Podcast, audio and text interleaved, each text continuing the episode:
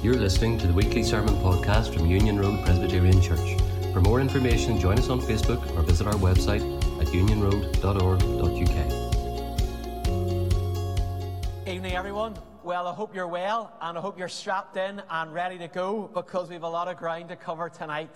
So, hope you're ready for it. And uh, please get your finger somewhere in there, maybe beginning around Isaiah as we look towards the end of our Old Testament, as we finish out these last number of books in our Bible Fresh series in the Old Testament this evening.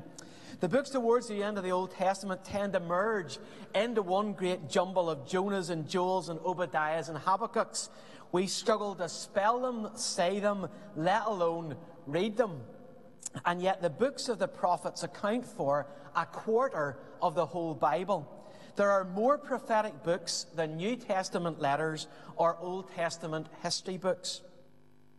In Luke chapter 24, verse 27 in the New Testament, as Jesus talks with the men on the road to Emmaus after his resurrection, Beginning with the prophets, he explained to them what was said in the scriptures concerning himself. And as they reflected on that much later on that same Easter Sunday, it's only after an Old Testament Bible study in the prophets that they say to each other, Were not our hearts burning within us while he talked with us on the road and opened the scriptures to us? Jesus pointed to Jesus in the prophets and left those early Christians with such a warmth in their hearts on that resurrection Sunday evening that their minds had been enlightened. It was as Philip was instructed to head south out of Samaria in Acts 8, taking the desert road that he encountered the Ethiopian Chancellor of the Exchequer on his way home. There he was in his chauffeur driven government chariot, reading from the prophet Isaiah about the silent lamb, his humiliation before his accusers, and the taking of an innocent life.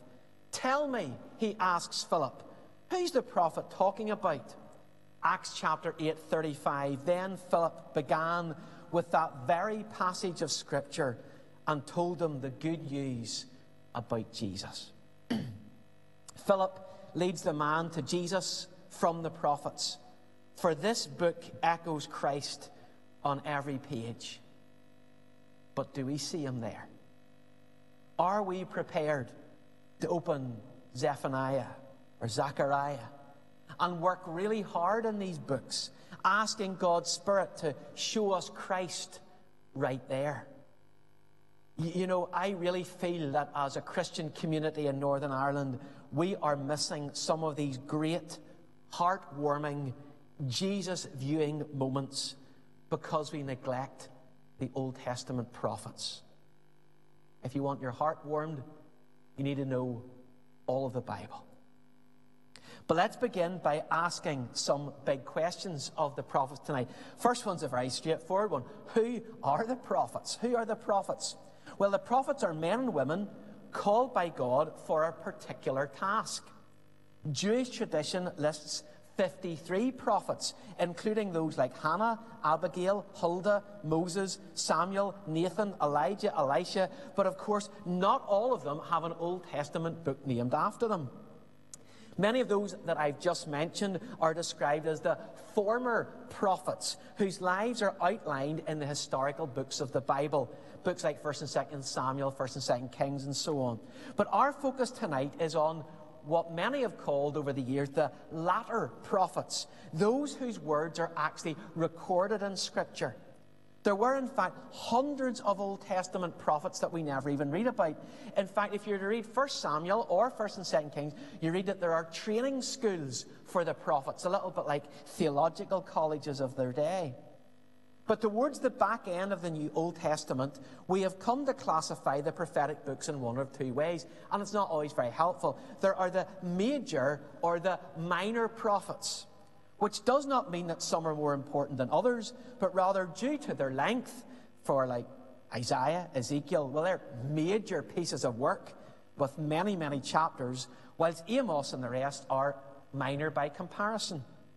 Yet God has chosen just 16 prophets to have their words recorded in this section of the Bible.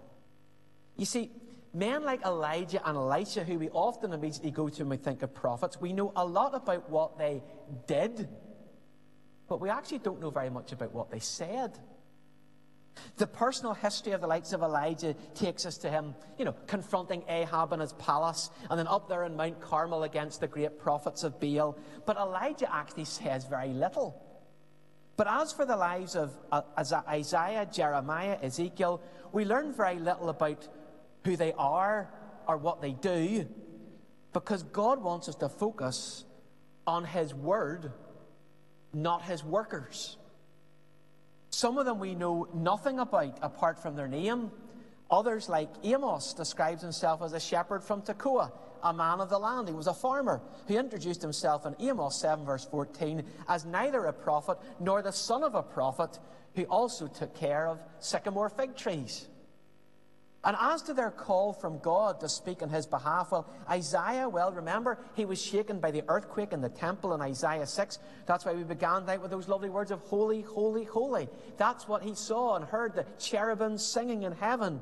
But as a result of him recognizing his own sin before a holy God, then that coal touches his lips, lifts him up, and then he says, Here am I, send me.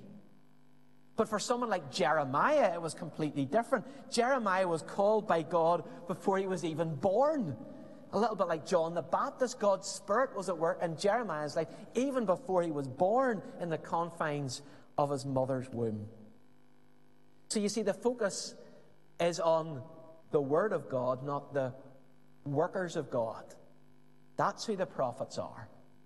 And I think that's so important in this day of celebrity Christian culture where we exalt big name speakers and the big name writers. I think God despairs of that somewhat. He's more concerned with the word that's brought than the worker involved. God chooses and God uses. A prophet speaks for God to the people, whoever that might be. Here's the second question Where do we find these prophets? Well, we need to remember that by this stage of the Old Testament, the nation of Israel had split in two. Israel to the north with the capital city of Samaria, Judah to the south with the prized capital city, the famous city of Jerusalem. Knowing where and to whom they speak is absolutely vital for us to gain any kind of meaningful understanding of the words in context. That is why I would thoroughly recommend that every Christian home has at least, at least one big Bible overview guide or a background commentary to the Old and New Testaments. I'd advise every Christian home to have at least one of those. And if you're looking for recommendations, speak to David or myself, and we can point you in the right direction, or we can even order something in for you that might be of help to you, especially when it comes to some of these Old Testament books that seem so distant and so remote and hard to figure out. For once you grasp the where, when, and why of a particular book, you're halfway to knowing how it might actually be applied to our lives today. Sadly, so many people pick a random verse from Isaiah or Jeremiah or somewhere else, but they don't pick it in context and they make up their own meaning around it. And that is disastrous for any Christian because you're applying to yourself something that was never meant to mean in the first place. So it's important to know who and how and why these words were given. For most of us, these Old Testament prophets find themselves in one of three places. Let me rattle through them. First of all, the prophets were either in the kingdoms of Israel or Judah, warning about the attack of a foreign army that was about to come. In other words, they were about to be defeated. Secondly, they might have been found in the nations to which they'd been exiled or enslaved. So some of the prophets write either from Assyria or Babylon or Persia, the places to which they were sent. Or thirdly, the prophets write once some of them have returned to the wreckage in Israel or Judah as they tried to rebuild what was broken. And so the prophets find themselves always facing very similar kinds of trials to their own friends or families or fellow Jews. So they speak into a time and a place that is not abstract from the people who are listening. There's always a proper context. Thirdly, when did the prophets write?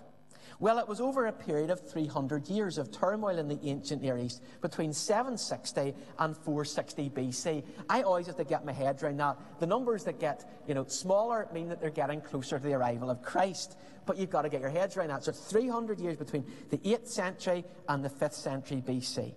The prophets, this is where we need to get our heads around it. The prophets Amos, Jonah, Hosea, Micah, Joel, and Isaiah are written before Israel's fall to the Assyrian army in 722 BC. That's known as pre exile, or sometimes writers write pre exilic. But then you've got Nahum, Zephaniah, Habakkuk, Jeremiah, Daniel, Obadiah. They write of the woes of God's people before, during, and from Judah's exile, the southern kingdom's exile to Babylon in 586. Probably the most famous of those, of course, is Daniel. He ends up as a young man, a 17 year old, in the foreign courts of the king. Whereas Haggai Zechariah and Malachi towards the end of the Old Testament, well, they are the prophets who returned to Jerusalem as the nation sought to restore and rebuild what had been destroyed. There are other Old Testament books that help us get an insight into what this looked like. Second Kings, Second Chronicles, as Israel and Judah are confronted by these invading armies and they've lost all the glory that they once had under King David and King Solomon. And then you get a great inside track into life in the royal courts of Babylon and Persia. Some of the children at home watching us tonight will remember last year we did Esther, and with all those characters acted out with the little masks last year. Esther, Daniel, and Nehemiah give us an idea of what it was like for some of these, these God's people living in a, in a foreign land. But this wasn't just an unsettling time for the Jewish nation. It's interesting, historians who aren't Christians who write about this period of time describe this time, and I love this, as, wait for it, an unprecedented political, military, economic, and social upheaval with huge shifts in population across the empires of the day. I love the fact that there was another time in history where the writer said it was unprecedented. So if we think we're the only unprecedented generation in history, we're not. It's an unprecedented time for us at this moment, but times of turmoil in the world are never unprecedented. But the virus between the 8th and the 5th century BC was not an invisible threat, but a very visible threat of invading armies and not knowing.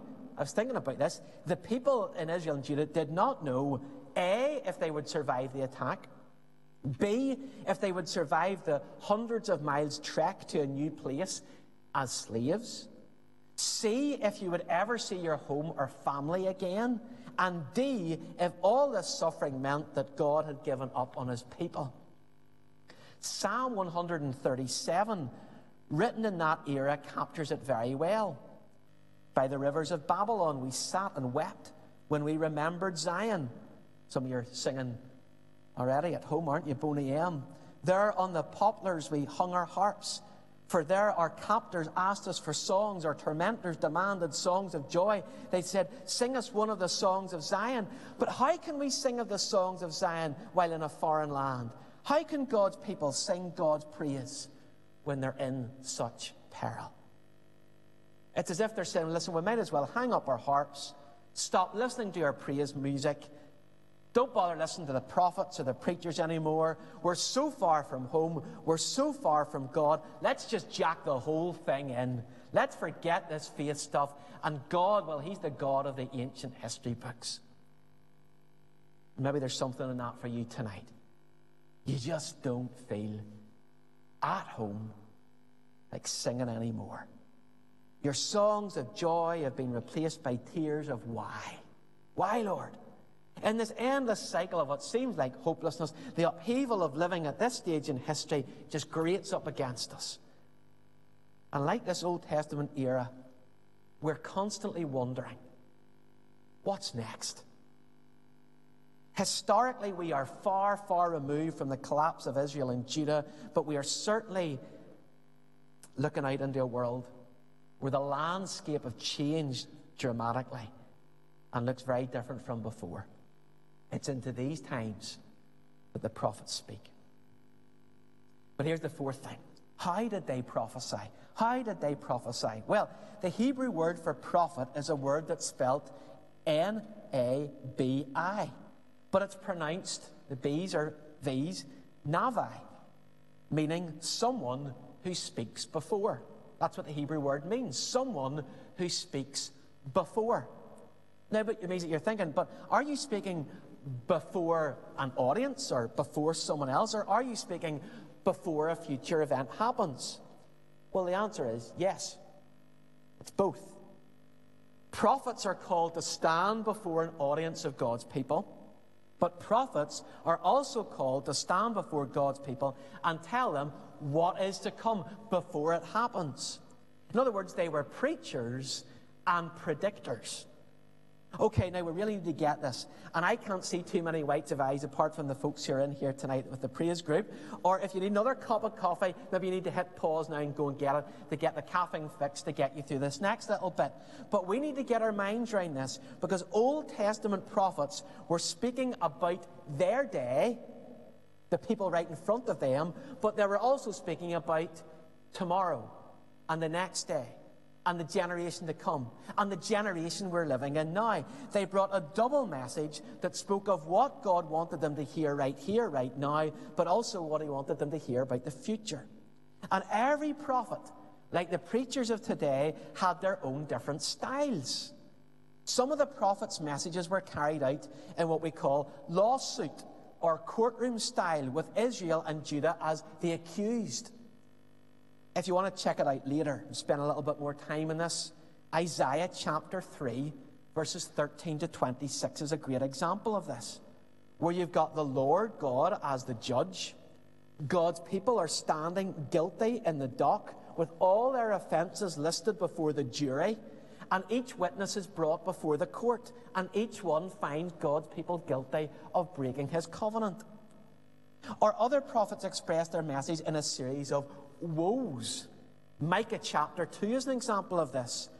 And a woe is just, well, you can imagine a harrowing cry that goes up to heaven like the mourning at a wake. It's the death of Israel, the separation from God. So, so painful. While certain prophets used drama and acted out in eye catching ways what was about to take place. If you want to have a smile as well tonight. Read Ezekiel chapter 4 and 5, where Ezekiel is called upon to make a model of the city out of clay and using an iron pan to demonstrate the attack upon Israel in miniature. But then he was used to use cow dung as fuel for cooking the fire to express the utter distaste in God's mouth over the people's sin.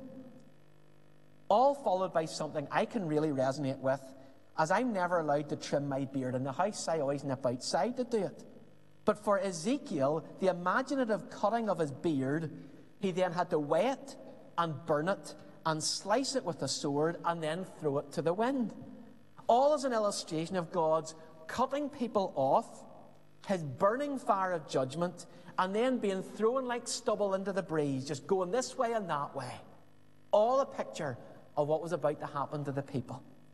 Drama has a part to play in speaking to God's people. And bear a thought, literally bear a thought for poor Isaiah in chapter 20 when he was told to walk away naked for several months to demonstrate that God had stripped the people of everything that was covering them. And finally, poetry. Many of these Old Testament prophecies are written in what's called doggerel. Today we might almost say like a limerick style, you know, and we can't see that so well, and we don't hear it because we don't have the original Hebrew here for us to rhyme it off so quickly. But in our English Bibles, it is set out nicely, especially in the NIV or the ESV. You've books like Micah and Nahum and Habakkuk that are set out, and it's poetry. Look at the pages, the way they're set out in these little clusters of paragraphs. Those kind of poetry that you, gives you nightmares from your school days that maybe you had to recite for a school play or something. Many of these writings were recorded in a style that could easily be remembered and repeated, that even a child could remember. Because you see, They didn't have books. They, they only had maybe one scroll per, per 100 or 200 people. So it was costly to write it down. So you had to remember what God said. And the way to remember was by constantly repeating it. We don't see so much of that today as a learning method because everything we have is to hand, isn't it? Literally to hand on our phones. We can read news, watch sport, catch weather forecasts, even share in worship. Maybe some of you doing that tonight. Checking information, booking a holiday, ordering food, setting a reminder. The words of the prophets were to be spiritual reminders that bleeped, as it were, but bleeped in song and rhyme. We use it in small matters today, don't we? Oh, how many days are there in June? 30 days has September, April, June. Oh, 30, I'm sorted. I before you accept after say, yeah, that's how you spell that. We, we, we remember those little things, but they all help us on our way. And it's the same with these books that are written in poetry. Poetry learnt is poetry that sticks. When you hear the words enough, you have a generation who remembers what's said. But none of the prophets spoke from their own insights. They were all instructed by God as to what, when, and how to convey it. That's why the phrase, this is what the Lord says, or thus says the Lord, matters so much in these books. Even when it was most unpalatable for the hearers. Take, for example, Jeremiah 27 and 28. Consider Jeremiah's difficult task. He is to relay to the people of Judah that it's necessary for them to submit to the armies of Babylon if they wished to please God. His hearers counted this as nothing less than treason, but Jeremiah knew that it would ease their future pain if they, if they surrendered, as it were, right now. They had to get their heads round that this is what the Lord said. Jeremiah didn't come up with it. So when preachers called by God have their calling confirmed by Christ's church and his spirit, and when preachers today declare God's truths, no matter how uncomfortable, how un-PC, how whatever the opposite of woke is these days, and disarming and cutting and challenging it might be, we are called to listen. Preaching today is prophetic in that it declares before other people what God has said in His book to His people in that time. Folks, I don't always feel happy at saying what needs to be said. But so help me God if I don't. If God has confronted me with a truth that needs declared or a sin that needs confronted, it is not my prerogative to change it to disbelieve the words of a preacher or a prophet who is committed to the word is to disbelieve God. To use a line from my friend Voddie Baucham, who sadly is quite unwell at the moment and seeking to get back to America from Africa, where he's been ministering in college there, he said classically a number of years ago preachers don't write the mail, they just deliver it. And it's the same with the prophets. Fifthly, why did they prophesy? Time and again, the prophets are sent by God to cry out against what was happening in their own times. You know, idolatry, greed, injustice, oppression of the poor by the rich, corruption in business and government, growing immorality, and sexual indulgence. The prophet stressed that God would punish sin, but this was not a new idea. Do you remember way back at the end in Deuteronomy when we were thinking about those books at the end of the law? Deuteronomy 28, God's blessings and curses are laid before the people before they entered into the land of Canaan, the promised land. Obey God and live. A faithful life will result in a fruitful life. Reject God and there will be defeat and fear and destruction and a life lived under the shadow of the what might have beens in a court scene very similar to the one I've already outlined tonight in the prophets. We read in Deuteronomy 30 at the formal establishment of the loving relationship between Israel and her Lord in verses 19 and 20. This day I call the heavens and the earth as witnesses against you that I have set before you life and death, blessings and curses. Now choose life so that you and your children may live and that you may love the Lord your God, listen to his voice, and hold fast to him. For the Lord is your life, and he will give you many years in the land he swore to give your fathers, Abraham, Isaac, and Jacob. There it was, blessing or cursing before they entered the promised land. And statistically speaking, a majority of what the prophets announce across these 400 years they're speaking about is cursing. Because the major defeats of Israel and Judah come after years of pleading and warning. These Israelites were unique in that they were God's people who had received God's word and God's peculiar blessing, but they constantly choose to ignore God in the land God had given them. It just sounds moronic, doesn't it? Idiotic. Imagine ignoring God in the land He'd given them. Imagine you're living in a rented property and there's an issue with that property, and the person you go to is the landlord, and he advises you how to help and what to do and how to handle it. If it's a creaky back door or you need to pull the handle this way and pull it this way. If you don't listen to them, you're mad. The problem will keep reoccurring.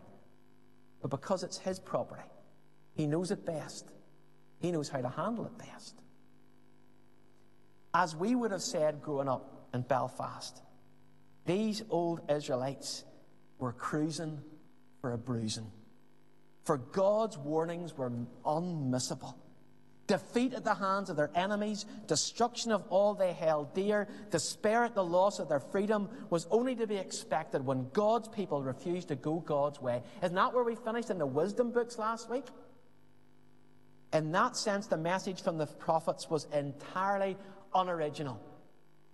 It is what I would like to call another BBC Two. It's just a repeat. The prophets are on repeat, but in all their different styles.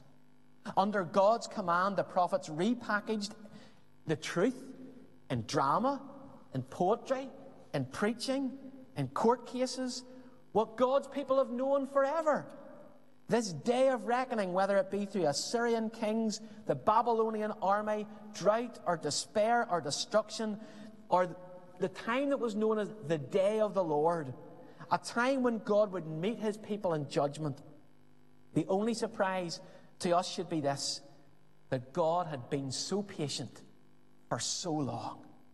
They had abused every right they had before God for up to nearly a thousand years by this stage. And yet he was gracious in giving them time and space to prosper. But in their plenty, they did not repent. Friends, we've got to read this with a quiet despair, knowing our own hearts and how often God has spoken directly to us about particular sin or attitudes in our lives, and still, even as God's people, we have not relented or repented. And so God sends them back to the very places where Abraham had been taken from. You ever thought about that? Abraham was plucked from Ur of the Chaldeans. No one knew this man very well. He was just plucked from obscurity. He was a moon worshipper, but God chose him and God blessed him and promised him a home and a future. But you know what? He was on a journey to the promised land. Because of their disobedience, Israel and Judah were now on a journey from the promised land. They were heading back to where Abraham was from. But when we move into the era of the exile, with the kingdoms of Israel and Judah already displaced to Assyria and Babylon, these prophets begin to speak more of blessing than cursing, more about joy than pain, because the time of punishment was now complete. God continues to show, and what a God we have, that in his anger, there's always mercy. So as we finish tonight, our last question is this so, what is all this for? What is all this about? Well, let's take Isaiah as a typical message of the prophets. For Isaiah combines utter doom with jaw dropping hope. Take, for example, if you've got your finger, stick it into Isaiah 6, which displays Israel as a tree that's about to be felled. The axe is at its root, and the whole thing is about to come down. And the prophet tells the people, Judgment is coming, but there's no escape. You're in for the chop. Israel's only hope is on the other side of judgment. Have a look with me at Isaiah 6, verse 13. But as the terebinth and oak leave stumps when they are cut down, so the holy seed will be the stump. You hear that? The people are the tree. The superpower army of Babylon is the tree cutter. But who is the holy seed that brings new life once the tree is chopped down? Why, we're back to the same word that David introduced to us in weeks 1 to 3 of Bible Fresh. For seed or offspring describes the Messiah as far back as Genesis 3:15. The seed of the woman will crush Satan's head. Someone will come and overturn the curse on this world. Again, Genesis 12, verse 7, there's a seed that's been promised to Abraham. 2 Samuel 7, a royal seed has been promised to David. And then it's the same seed described in Isaiah 11, verses 1 to 3. A shoot will come up from the stump of Jesse. From his roots, a branch will bear fruit. The Spirit of the Lord will rest on him the Spirit of wisdom and understanding, the Spirit of counsel, of might, the Spirit of knowledge and fear of the Lord, and he will delight in the fear of the Lord.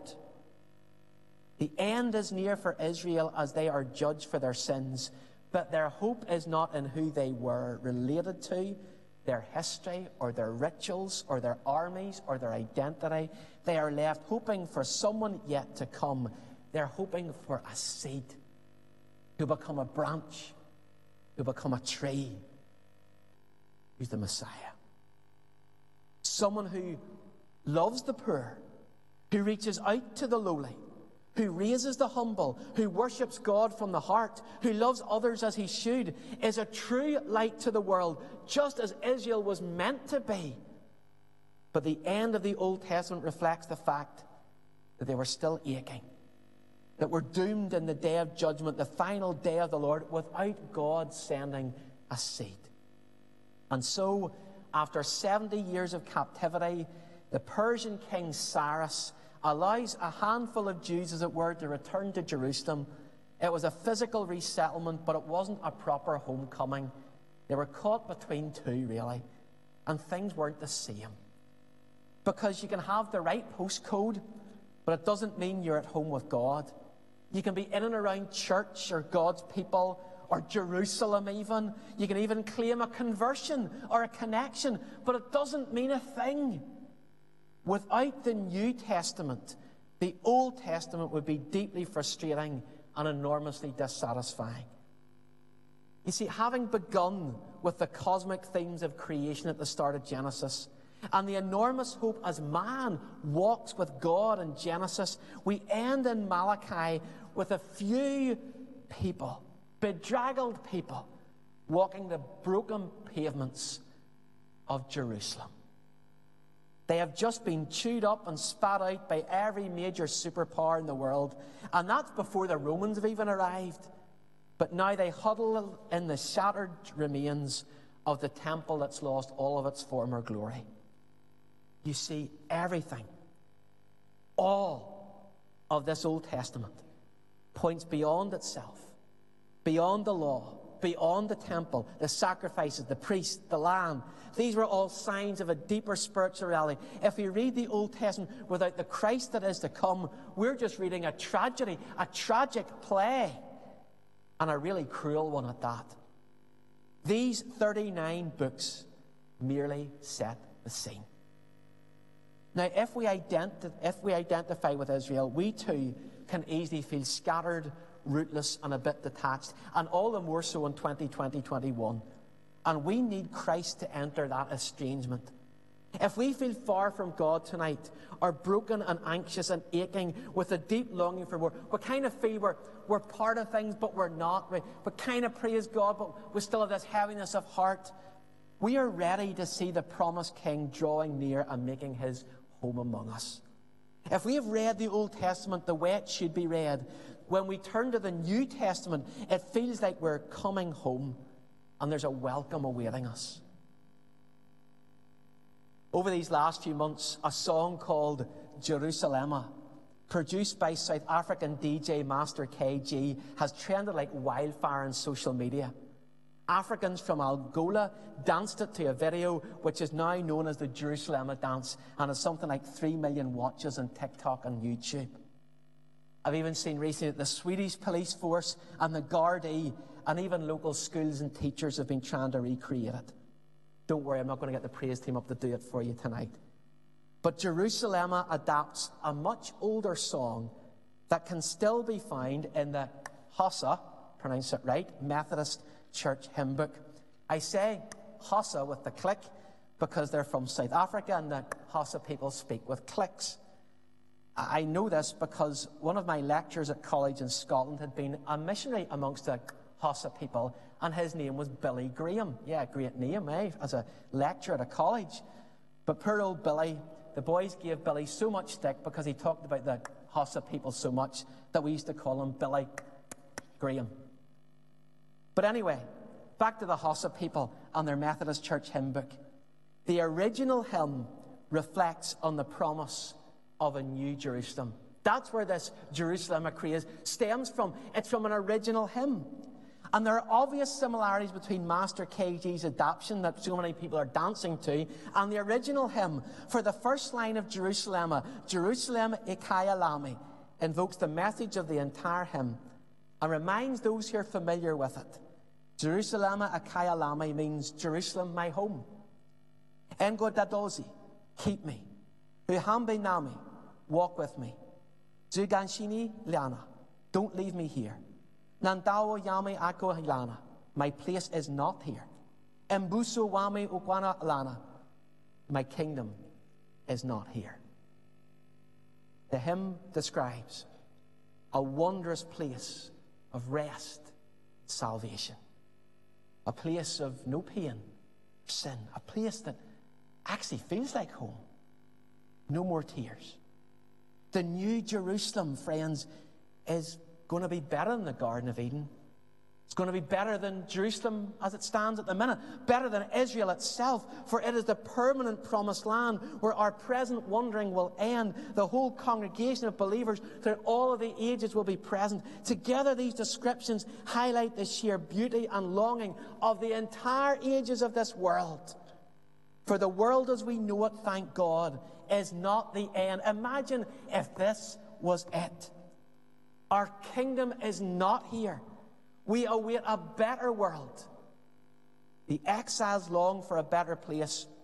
They wanted to be back in Jerusalem, away from Babylon and Persia, but when they got back to Jerusalem, well, actually, things were broken desolate. And then came the Romans. But when they returned, things were not the same.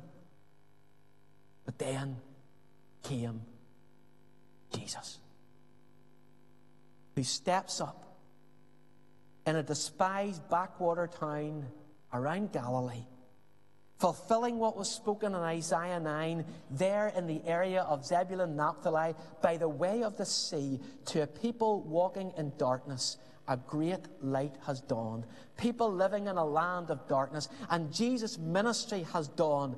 A son was given.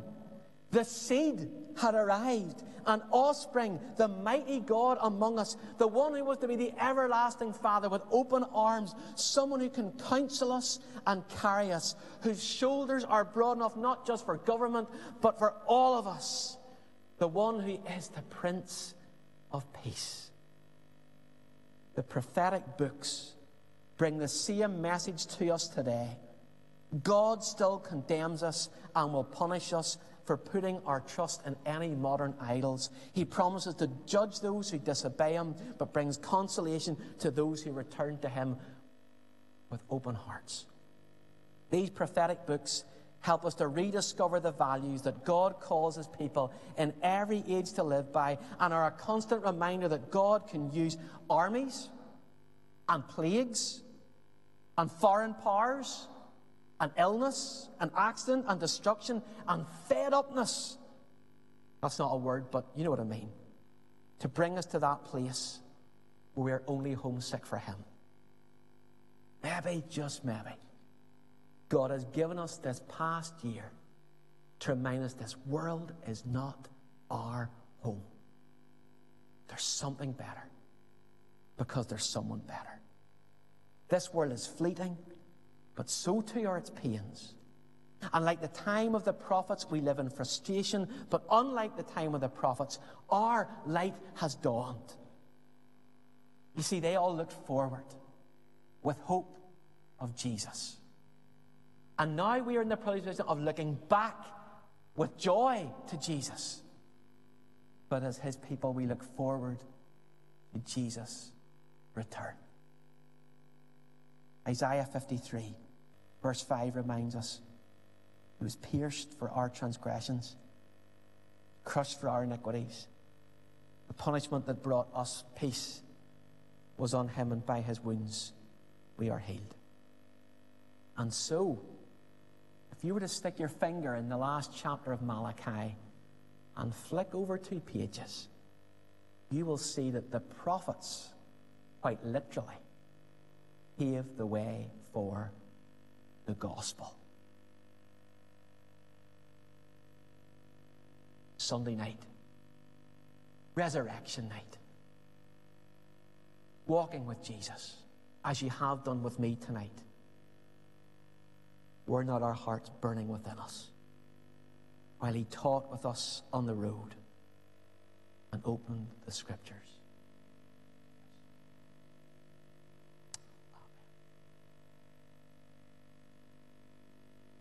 By faith, the prophets saw a day when the longed for Messiah would appear, the one who would break the powers of sin and death and rise triumphant from the grave. By faith, we see the hand of God.